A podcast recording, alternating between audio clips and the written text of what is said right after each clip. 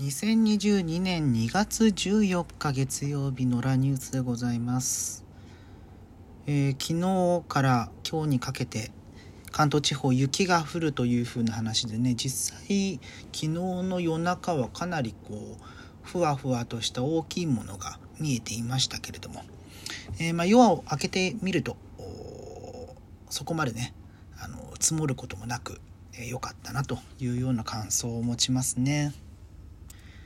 まあねあの雪についてはいくら備えてもねあの都心の場合は、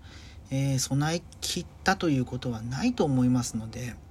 これだけねあの空振りに近いことが2回連続で直近で起こると次降った時にまたどうせね積もんないんでしょうみたいな。甘くかかるとそれはそれでねあの誤解が誤解が勘違いでねそれを思い込むことによって狼少年だというふうに思ってしまうことで油断してしまう可能性があるっていうのをね、えーなんとかしなきゃいけないのと、えー気の持ちようは大切だなというふうに思いますね。うん。えーまああの雪が積もった時を考えてですね今日はテレワークで、え仕事しようというふうに決めていたんですけれども、まあ、テレワークしているとねテレビとかもあのなかなか会社に会社にいたらねずっとテレビついてるんですけど家だと、えーテレビ置いてないので。見れないんですけれどもさっきですねあの羽生結弦選手の会見動画を見ました。はい。えーまあ、一部ではね身体に関わるんじゃないかみたいな感じのことも言われていましたが、えーそうした発言はなくてですね、はい。えーまあ、安心したといいますか。ただ一方でその体にね、えーお怪我されて、えーいる葛藤とか、えーその辺の話も聞いてるとね、うん、なんか同じ譲るだと言ってももっとね、あの私と羽生選手とはもう比べ物にならないような、えーものだと思うので、えー同じにしちゃいけないんですがまああの多少なりともシンパシーをね、えー感じてしまう、はい、私なんかはね、あのスケートを やったことはありますけどもちょうど去年あの亡くな亡くなったっていうかあの閉鎖された練馬区に豊島園っていう遊園地があるんですけれどもそこに行くたんびにあ行くたんびじゃないわ。そこ夏場はあのプールがあって冬場はスケートリンクがあるんですよね。でそこにもう5年くらい前になりますかね行った時に、えースケート靴借りて、えー滑ったんですけれどももうかかとがねこう痛くてね何度も転びはしなかったんだけどもうん足首の使い方が悪かったのかめちゃくちゃ食い込んで、えー数日ヒリヒリしていたお風呂に入るたびに染みてたみたいなことがありますけれどもそんな怪我とはねもう比べ物にならないと思います。はい、でねあの会見の中で印象に残ったフレーズが、えー守り続ける守るということがえーいかに大変かということをおっしゃっていましたね。うんいやもうあのー日本をね、えー代表するフィギュアスケート選手なわけですけれども、えーまあ、ずっとその位置期待されている位置を守り続ける期待が常に、えープレッシャーとして押し寄せてくることの重さといいますか、えそれに対して思うところもあるのかななんていうふうに思ったりしますね。うんまあねオリンピックってその国の期待を一身に背負う部分があるので、えー期待されていて、例えばメダルに結びつかなかった場合だと、えー落胆する声も結構ね特にそれがツイッターがあツイッターをはじめですね SNS いろんなものがありますけれども、えーそうしたもので可視化されるようになったっていうのは結構大きいと思っていて。まあ本人がね見ないにせよあの人は叩いていいんだみたいな、えーそうしたふうにまあスポーツに限らないですけどね、うん、で、えーなんで、えーメダルが取れなかったんだっていうその責任を追及するような方向性に進んでしまうと、え非常に危険だなというふうに思ったりしますね。うん。まあね、あのまだあのオリンピックは開催期間中なので、えここから先、えそうしたことが、えオリンピック選手オリンピアンの皆さんまあその後にはねパラリンピックもありますから、えーそうした皆さんにかからないことを願うばかりでございますね。うんでは続いてのニュース参りましょうか。もう個人的にはね、結構大きなニュースで、これ昨日の夜に発表されていたんですけれども、え群馬テレビのジョイントというバラエティ番組があるんですが、それが3月をもって終了するというふうに、えー、ツイッターで発表されて、えー、その後ですかね、あ、その前か、前後して、えー、上毛新聞、地元の地方紙ですけれども、そこからもそうしたニュースが出ています。ね、えー、ツイッターを見ますと、その番組の公式ツイッターを見ますと、かなりこう悲痛な、えー、思いが、えー、いろいろと思うところがあったんだろうなというような感じではありますけれどもね。えー、うんまあこれが、えー、始まったのが2011年の9月あじゃあ6月に放送が開始されて、今年10周年を迎えた番組で11年目に突入したところではあったんですけれどもで僕結構ローカルのテレビ番組が大好きでこの JOYnt もねずっともう78年ああの番組の紹介してなかったですけどもあのタレントの JOY さんもともとモデルのあの方が群馬県出身でで群馬テレビで番組を持っていると。で、え一時はその群馬テレビの看板番組みたいなねあのよくその番組中でも紹介されてましたけども、えー、局の前にでっかいこの垂れ幕といいますか看板があったりして本当に番組が、えー、局の顔みたいな風になっている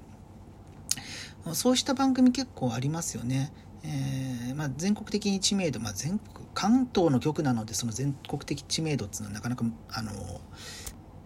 結びつかないかもしれないですけれども例えば千葉県で言ったら千葉テレビで、えー、それこそね、えー、あ今日明日くらいの放送ですよね。あの白黒アンジャッシュ。アンジャッシュのお二人が、えー、やっている番組があって、まあ、それが、え、千葉テレビを代表して、まあ、あのいろんなところにねあのネットされている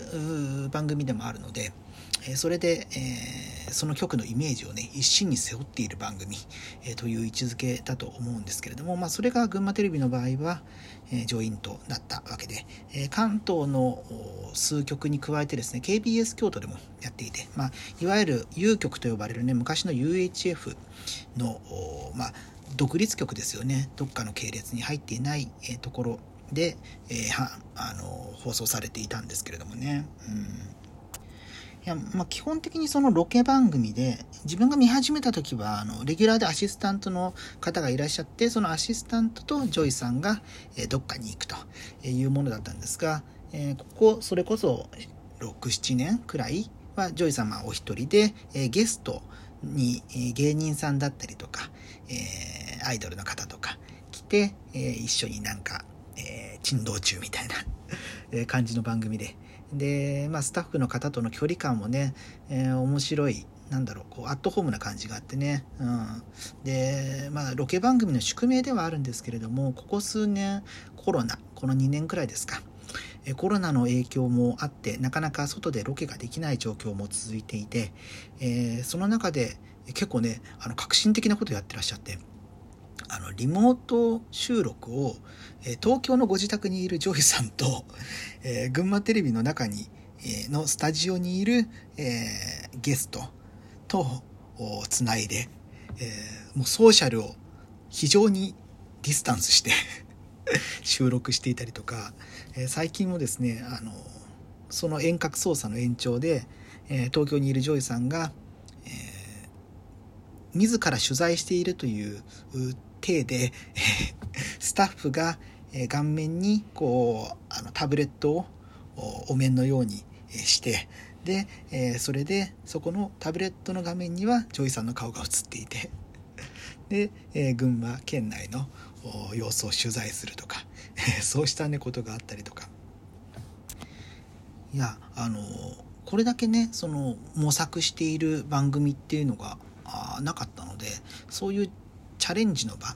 まあ、どうしたね理由があるのかっていうのは発表されていないのでねわからないし、まあ、邪推するのも良くないとは思うんですが、うん。まあ、まだ3月末までになるでしょうからえ一月はあるんでね、うん。まあ、ローカル番組だとねその一月前に告知されるかどうかっていうのもあって、えー、突然終わっちゃう番組も私あの結構ローカル番組好きでいろんなとこ見てるんですけどもう結構あったりするんですよね。あとは途中で打ち切られてしまうようなものもあったり、えー、これはあのもう、え数年前ですけれども静岡県の方で、えとある番組がありましてその番組が、えかなりねこう全国各地で見られて関東でも見られたんであのすごく好きで見ていたんですけれども、えー、まあ、全国的に有名なタレントさんとアシスタントの曲穴の方のお二人が、まあえー、県内をいろいろと巡ってって番組があって、えー、好きで毎週見てたんですけども、えそのタレントさんの方が、え逮捕されまして、えでその後最終回という形も取らずに、え打ち切りが決まってでその後その曲穴の方も、まあ、あのご結婚されていたので、えー、曲を対局して、えー、っていう形で。で、まあ、そのタレントさんがねちょっとずつあの仕事に復帰されてらっしゃいますけれどもいまだねその番組のきちんとした最終回っていうのは見られていなくて。うん個人的にすごく好きな番組だったのであこういう終わり方もあるのかなっていうことを振り返ると一月前にせよきちんと発表して終わる。しかも誰もね不祥事がない形で、えー、終わるっていうのはすごくね恵まれているのかもなとも思ったりするんですが。いやローカル番組ってね結構奥深いんですよ。これから先もちょっとね折を見ていっていこうと思うんですけども、うん、なんかねあの地元の企業が、えー、お金を出して買い切ってる番組とかね、うん、いろいろとあるのでその辺のことも今後話していけたらなと思います。それではまた次回